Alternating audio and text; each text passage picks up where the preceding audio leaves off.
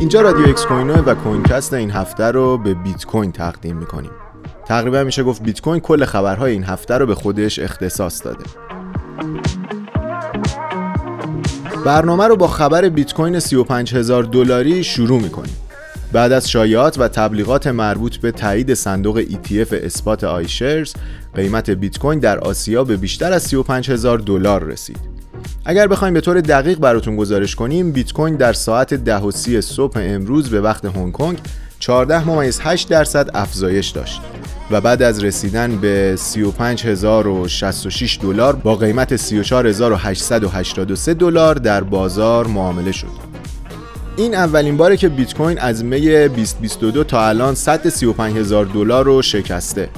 حتی نظر بعضی از کارشناسان نشون میده که این عدد ممکنه بیشتر از این هم بشه. حالا باید دید در روزهای آینده بیت کوین به کدوم سمت و سو میره و تریدرها چه تصمیمی رو در مورد سرمایه گذاری روی این کوین می‌گیرن. خبر بعدی ظهور صندوق ETF بلک راک با علامت IBTC خب حالا بریم ببینیم که داستان صندوق ETF بلک راک به کجا رسیده.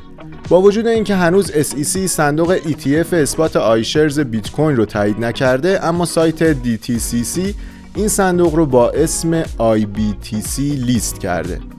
علاوه بر این موضوع شرکت بلک راک یه شناسه منحصر به فرد گرفته که نشون میده داره آماده میشه یه اوراق بهادار جدید صادر کنه که احتمالا همون ETF بیت کوین باشه.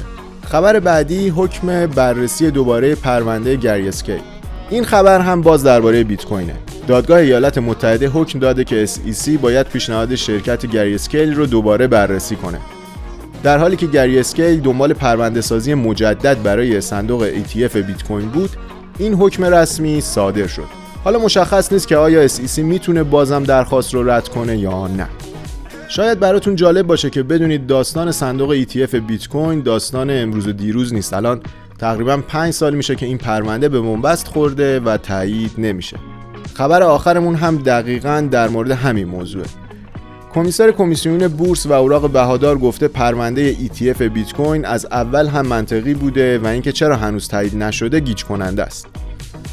هستر پیرس دیروز توی مصاحبه تلویزیونی گفت نمی‌تونم بگم که کمیسیون برای تایید صندوق ETF اسپات آیشرز آماده است یا نه اما تو پنج سال گذشته من نظرم این بوده که این محصول باید تایید بشه در ماه گذشته فشار برای تایید ETF بیت کوین از طرف شرکت‌هایی مثل بلک راک، گری اسکیل و اینوسکو زیاد بوده. علاوه بر این بعضی از قانونگذارهای ایالات متحده هم به دنبال تسریع روند این پرونده بودند. خب با وجود این همه خبر در مورد بیت کوین و مارکت کپی که داره هفته آینده به نظر هفته جذابی میاد. پس منتظر کنکست بعدی باشید. خدا نگهدار.